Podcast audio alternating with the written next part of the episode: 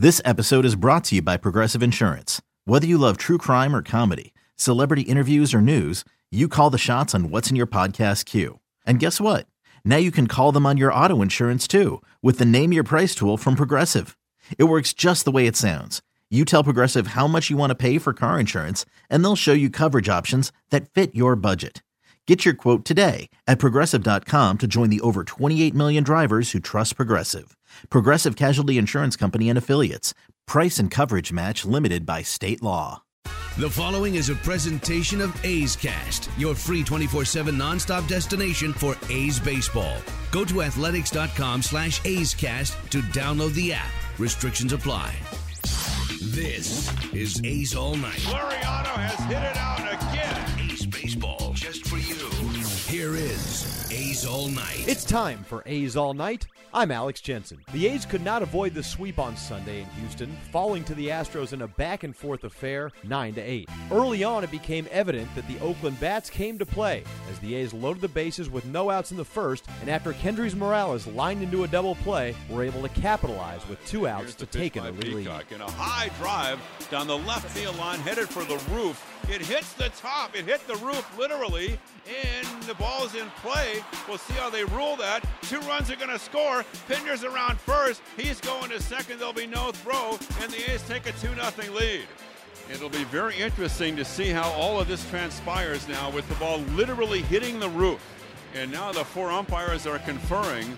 For now, it's a double by Pinder and two runs for the A's. The Astros would answer right back in the bottom of the first, tying the score at two after back to back RBI singles by Michael Brantley and Carlos Correa. With runners on first and second and one out, Stephen Piscotty did his best to limit the damage with a fantastic play in right. And it swung on, hits the right field. Piscotty going back and over toward the line, goes into a dive, and he makes a phenomenal catch. And that was as good a play as we've seen Piscotty play in right field. Bob Melvin says the A's are never surprised with their right fielders play. Yeah, we've seen Steven make a ton of good plays like that. When the ball was hit, I didn't get he a chance at it. And it almost looked like he was making the decision to pull up on it, but then I thought he had an opportunity and ended up making a great catch. Houston would keep it rolling, though, eventually batting around in the first with the big blow coming off the bat of Aledmys And it's a Fly Diaz. ball to right, well hit. Piscotty going back on this to the track, right to the wall, and he makes a leap. He can't get it, and the ball is gone. And that quickly, the Astros have taken a five to two lead. In the second, it was the A's turn to respond. After a Josh Phegley single, Robbie Grossman picked up his second hit of the day and cut into the here's the Astros ball lead. hit by Grossman to right field and way back, and no doubt, and a home run to right by Robbie Grossman. On the first pitch he sees from Peacock, in the top of the second, it's now a five to four ball game. And for Grossman, his first athletics home run. Once again, though, a shutdown inning proved elusive as Mike Fiers couldn't escape trouble and walked in the first of two The runs on the loaded. day. The 3-1 pitch on the way is low, and that walks in a run. And that'll be it for Fiers. It's six to four, back-to-back walks. This one coming with the bases loaded, and a call to the bullpen for J.B. Wendelken. The bases loaded walk would chase Fiers, who gave up six earned runs in just one and two thirds innings pitched. Fiers, Melvin, and Phegley all pointed to the righty's command. You know, I wasn't locating the best. Like, you know, they made it tough on me. Good team over there, so um, hats off to them. But, you know, I definitely got to be better. I felt like I could have easily got deep in that game and uh, made some better pitches here and there or in big spots, but I didn't, and they capitalized on it. Just got on the run early on him. You know, maybe squeezed a little bit early, but when you when you're throwing balls, you know, you don't have your good command. Sometimes it's tough to get those. But, you know, so just just an off game for him. got behind hitters, um, put too many guys on, gave them, you know, good hitters counts and good pitches to swing at. The A's would battle back again in the fourth, and Robbie Grossman kept his big day going. Swung on, lifted down the left field line, high in the air, near the corner. Maybe the Crawford boxes it is a fair ball and lands at the base of the wall. Around third, coming home to score is Laureano without a throw.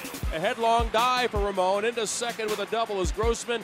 A's now trail at six to five. Josh Phegley would then give the A's their first lead since the first inning, exiting stage left in the sixth with a man on. DeFegley is hit to left. Brantley going back. He will turn at the track and he will watch it fly. And Phegley has hit it out, and the A's have taken the lead. 7 6 in favor of the A's in the top half of the sixth inning. Phegley says the adjustments he's made have led to offensive success. I feel like uh, the adjustments I've made this this year are starting to pay off. You know, as I get comfortable in the box, and uh, you know, every time I go in there and put my best foot forward, and you know, it's good to see the results come from the effort. For the A's on the mound, it was J.B. Wendelken entering the game in the second and giving Oakland a chance on Sunday with three and a third innings of shutout baseball. Melvin and Phegley on the righty. Yeah, he's been great. Whatever role we've used him, we've used him in the eighth inning, we've used him in the second inning. So to give us that kind of length and keep us in the game there really was uh, the key to, to staying in that game. It, it didn't seem like he mis-executed any pitches. I mean, he, he used all his pitches effectively, and you know that was a huge spot for us at that time in the game to eat up those innings and keep us in the ball game. Chad Pinder would lead off the eighth and add on to Oakland's second. lead. And the pitch is a swing and a fly ball, well hit to left center field. Brantley back. Here's Springer from center, and this one's going to be off the wall. It's in play. And Pinder's into second with a double. And did they say it got out? It got over the wall for a home run. And that was the ruling by the second base umpire, Quinn Wolcott. The vaunted back end of the A's bullpen, though, could not hold the lead. In the eighth, the Astros struck for two to tie the game, uh, the first coming from an And unlikely And source. it's swung on hit to right field, hit well. Piscotty's back to the track. He's right to the wall, running out of room. And Tony Kemp has hit it out. And the Athletics lead is 8 7. Tony Kemp, the number nine hitter for the Astros, with his first home run of the year. Later in the inning, it was Alex Bregman batting with runners on the corners Lead and not one out. running, and it's swung on a fly ball center field, not very deep. Laureano lining it up, tagging to Springer, makes the catch. Springer comes to the plate. Here's a throw. They got a shot and safe at the plate. And the ball game is tied up. Melvin and Treinen on the eighth inning. Tough situation he comes into. You know, he gets a semi pop up, you know, to center field. Ball rolls in the hole, which you know is a good pitch, and that puts us in that situation. You know, we have, we obviously have a lot of faith in Blake. Technically, I got a ground ball, trying to get a double play. It didn't work out because it was perfectly placed. We get a pop fly, you know, weak contacts we were looking for. Didn't work out because Springer's fast and he just beat the ball to the plate. Then in the ninth, some close pitches didn't go the A's way, and the second bases loaded walk issued by Oakland on the cost them the game. Is inside ball four, and the game is over. Altuve walks. It walks in the winning run. Aledmys Diaz scoring from third. It comes with two out in the bottom of the ninth inning, and the A's are stunned today. And a roller coaster ride filled with emotions. The A's don't want to leave the dugout yet. The Astros win the game by the final score of 9 8. Treinen, Phegley, and the A's skipper all frustrated with Sunday's result and the series. I got to make better pitches Altuve. We still had a chance to get out of that inning, and um, I didn't. I didn't give any competitive pitches there late. As a team, we're chomping at the bit to get at these guys, and um, you know they've had some success, and uh, you know we want that success. So that's going to be a battle all year long, right there. That had you know late September series feel to it, and uh, the tension is always there. It wasn't good for us, but we battled. You know, we were in a little bit of a hole there early on, and battled back nicely. I thought throughout the course of the game, we battled back really nicely. So the A's, below 500, once again at 6 and 7, continue this 10 game road trip with the first of a four game series in Baltimore tomorrow evening. Marco Estrada will take the mound and try to end the three game skid for the green and gold. Chris Townsend will get your pregame coverage started at 3.05 p.m., followed by first pitch at 4.05 along the Oakland A's radio network. Thanks for listening. I'm Alex Jensen, and this is A's All Night. This has been a presentation of the Oakland Athletics.